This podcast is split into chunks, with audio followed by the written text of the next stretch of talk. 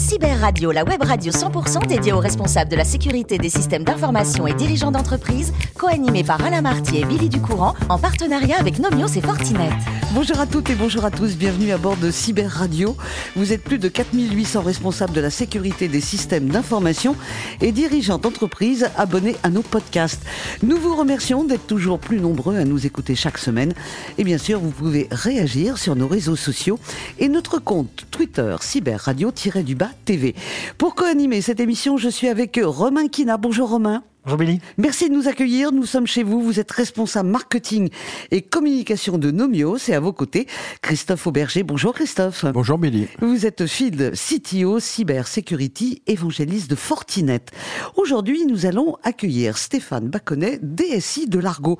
Bonjour Stéphane. Bonjour Billy. Merci d'être avec nous. Vous êtes né en 1970, une décennie incroyable, et vous êtes né à Troyes, dans le département de l'Aube, à l'ombre de la cathédrale peut-être? À l'ombre de la maternité. De la maternité surtout. Cette cathédrale de Troyes, j'aime bien la citer parce qu'elle n'a qu'une tour. La terre était trop euh, friable et fragile pour avoir deux tours de cathédrale. Alors, vous, vous n'aviez qu'un but. La quête de votre Graal, c'était d'avoir le bac C. Qu'est-ce qu'il avait de si mythique, ce bac? Stéphane, franchement? L'élite des bacs. L'élite des bacs à Depuis que j'étais tout petit, j'entendais le bac C, il est intelligent, il a eu un bac C. Et je voulais être intelligent, je voulais avoir le bac C. Mais le problème, c'est qu'après avoir obtenu ce bac, vous saviez pas du tout ce que vous alliez faire. Mais alors, pas du tout. Il y a une seule chose qui jouait en votre faveur. Vous avez eu un ordinateur vers 11 ans. Et là, vous vous êtes dit quoi? C'est ça que je veux? Même pas. Même pas. C'est l'université qui m'a dit je vous veux. C'est vrai. J'ai postulé en informatique mhm. parmi d'autres départements. J'ai été pris. À Nantes. À Nantes. Et mhm. euh, ayant déjà un ordinateur, je me suis dit, tiens, c'est peut-être euh, pas juste un hasard, c'est peut-être une opportunité. Deux ans, vous êtes resté à l'université? À l'UT, oui. Ouais, d'accord. Alors, avec votre DUT, pardon, il y avait à l'époque un stage de fin d'études, ce qui était remarquable parce que c'était peut-être une promesse d'embauche qui était finalement pour vous cette promesse d'embauche. Et vous êtes chez Arthur Anderson, vous êtes resté quatre ans. Moi, je me pose la question, quand on sait que c'était le bac C pour être intelligent et deux ans d'études, qu'est-ce que vous avez fait chez eux? Le début de votre carrière, c'était quoi? Du développement. En fait, Arthur Andersen, à cette époque, avait un département logiciel. C'était le, le début euh, des logiciels tels qu'on connaît aujourd'hui, avec un marché qui est quand mhm. même euh, grandement dominé par euh, nos amis allemands de chez SAP. Et Arthur Andersen avait essayé de se lancer sur le marché. Il avait créé des départements avec des, des développeurs pour travailler sur des logiciels et je faisais partie de ces équipes en France. Mhm. Alors vous avez eu la chance à l'époque de travailler sur ce qu'on appelle des gros systèmes IBM et comme en plus vous aviez fait de la micro-informatique à l'armée, parce que vous êtes d'une génération où on faisait son service militaire, cette double casquette finalement va vous permettre de rentrer et de vous ouvrir les portes de chez CHEP où vous allez rester six ans. Oui. Qu'est-ce que vous avez fait là-bas? Qu'est-ce que vous avez appris de nouveau? Alors, je suis rentré avec cette double casquette mhm.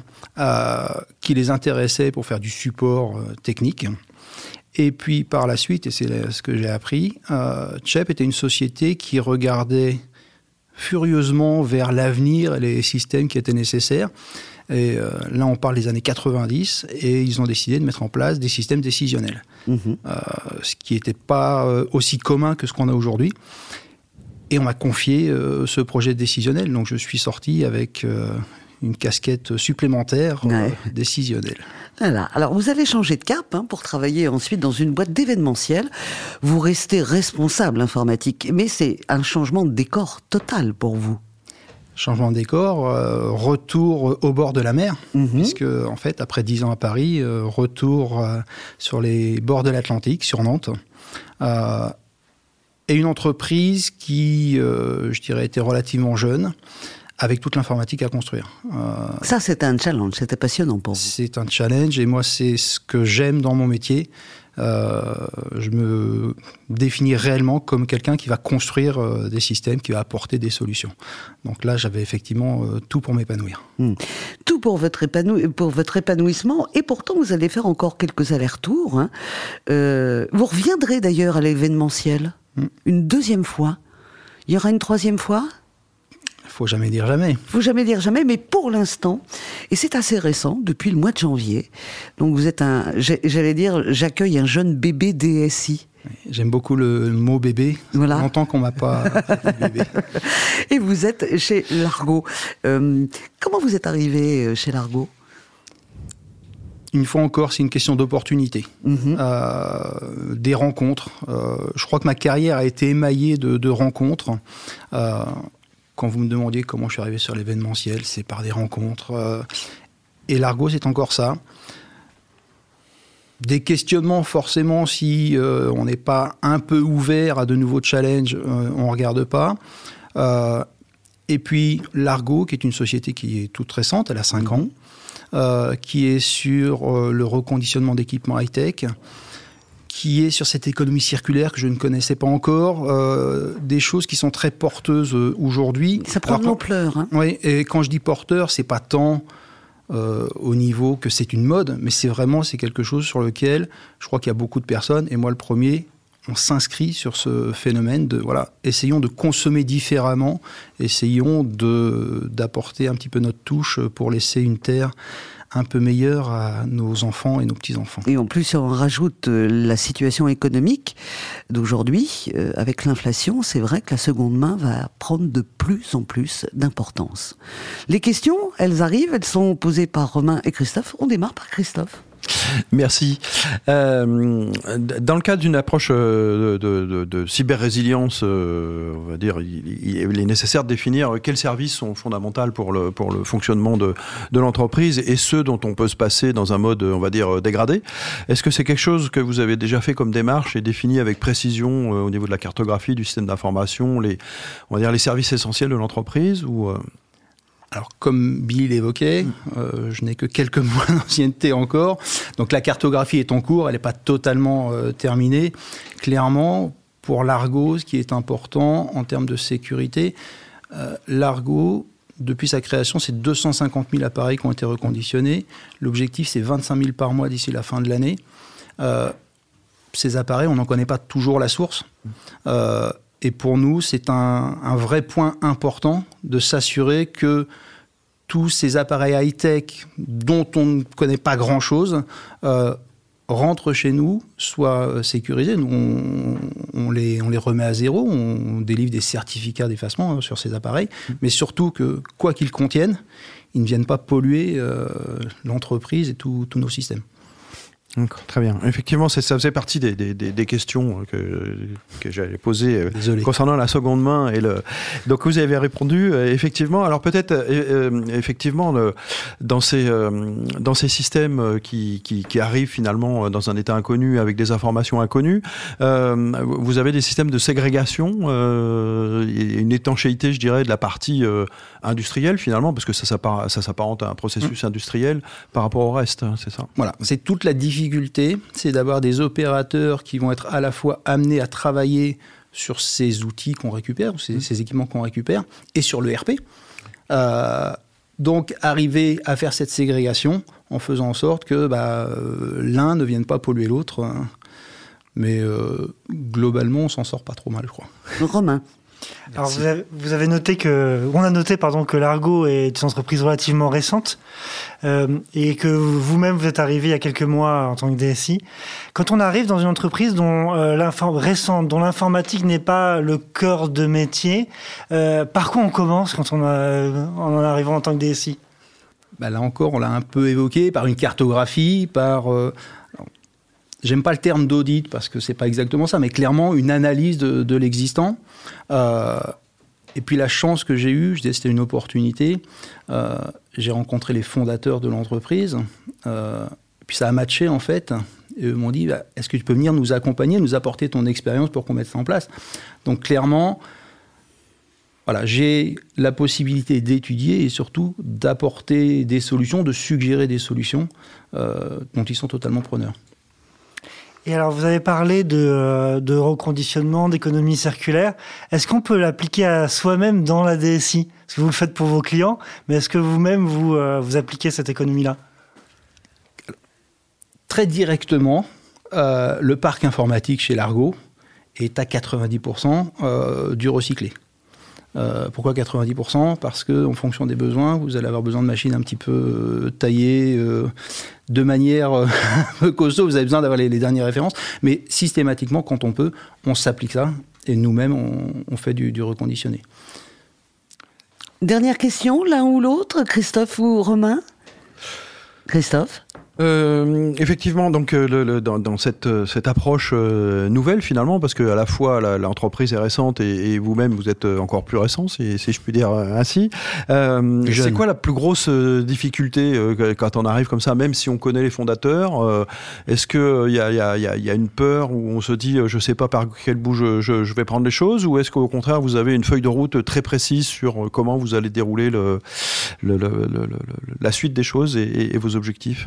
Et atteindre vos objectifs il y a une feuille de route, si ce n'est que l'effet start-up fait que vous avez une croissance qui est telle que votre feuille de route euh, est très très régulièrement revue.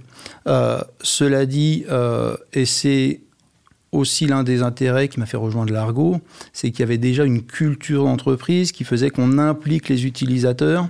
Donc, moi, je me suis senti parfaitement accueilli et globalement, l'ensemble des utilisateurs euh, avaient une attente par rapport à l'informatique.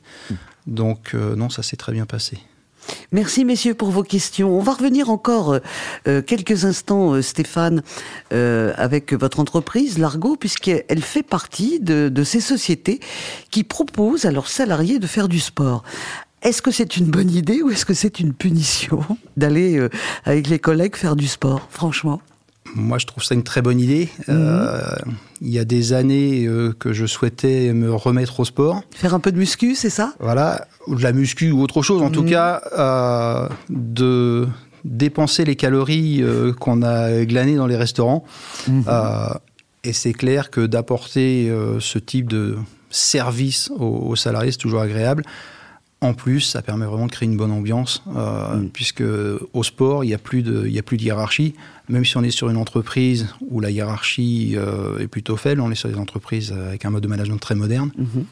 Mais voilà, c'est très agréable. Alors, c'est pas, c'est pas pour vous jeter la pierre. Je ne veux pas dire que vous ne connaissez pas ou vous n'avez pas pratiqué le sport. Loin de là, parce que vous avez fait pas mal de vélo plus jeune, même de la compétition. C'était il y a très longtemps. Ah oui, mais ça s'oublie pas quand même. Ah non, non, je vous, je vous confirme. Des compétitions à quel niveau? Je courais en régional. Ah, pas mal, dites donc. Donc, euh, oui, des, des, courses de, de, 120 km à l'époque euh, mhm. en, junior, en régional. Après, euh, voilà, des très très bons souvenirs. c'est une expérience que, que, je souhaite à tout le monde. le vélo étant, contrairement à ce ce qu'on peut croire, un vrai sport collectif. Euh, avec un vrai esprit d'équipe. Euh. Mhm. Et vous êtes aussi, côté football, historiquement supporter de l'équipe de Nantes. Je voulais savoir, le 7 mai dernier, dans quel état vous étiez? J'étais au Stade de France. C'est ce que je voulais dire. Et à la fin du match, alors? La fête? on est, on est resté au Stade de France beaucoup plus que nos malheureux adversaires. Ben oui, je me doute. C'était une belle soirée quand même. Une excellente soirée. Les Canaries euh, ont pu rechanter. Ah, ils n'ont jamais arrêté de chanter. Ah oui, mais là, là, ils ont pris, là, ils ont pris leur envol. Là, ils ont pris leur envol. Alors, mis à part le sport, vous avez aussi une autre passion euh, qui est incroyable. Vous adorez la BD, surtout l'école de la BD belge. Alors, pour moi, la BD belge, bah, c'est Tintin, c'est Gaston Lagaffe, c'est Black et Mortimer, c'est Spirou, c'est Boule et Bill. Euh, vous êtes un vrai collectionneur en plus, pas qu'un fan, collectionneur. Vous en avez combien des BD à la maison? On n'est pas loin de 1000 pas loin de 1000. Euh, vous êtes fan aussi des BD de science-fiction. Ça, je connais un petit peu moins. Quelle est votre plus belle pièce dans votre collection? C'est toujours difficile de dire euh, la, quelle est la plus belle pièce. Mhm. La plus originale, peut-être là.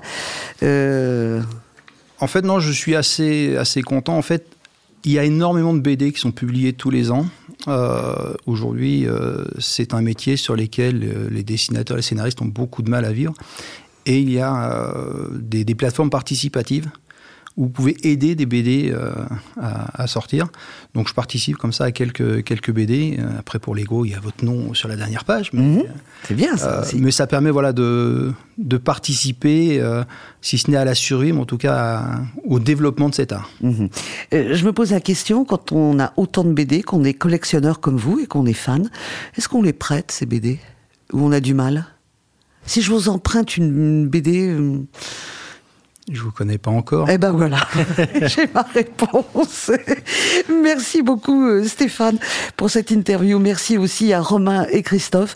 C'est la fin de ce numéro de Cyber Radio. Retrouvez toute notre actualité sur nos comptes Twitter et LinkedIn. On se donne rendez-vous mardi prochain à 14h précise pour une nouvelle émission. L'invité de la semaine de Cyber Radio, une production b2b radio.tv en partenariat avec Nomios et Fortinet.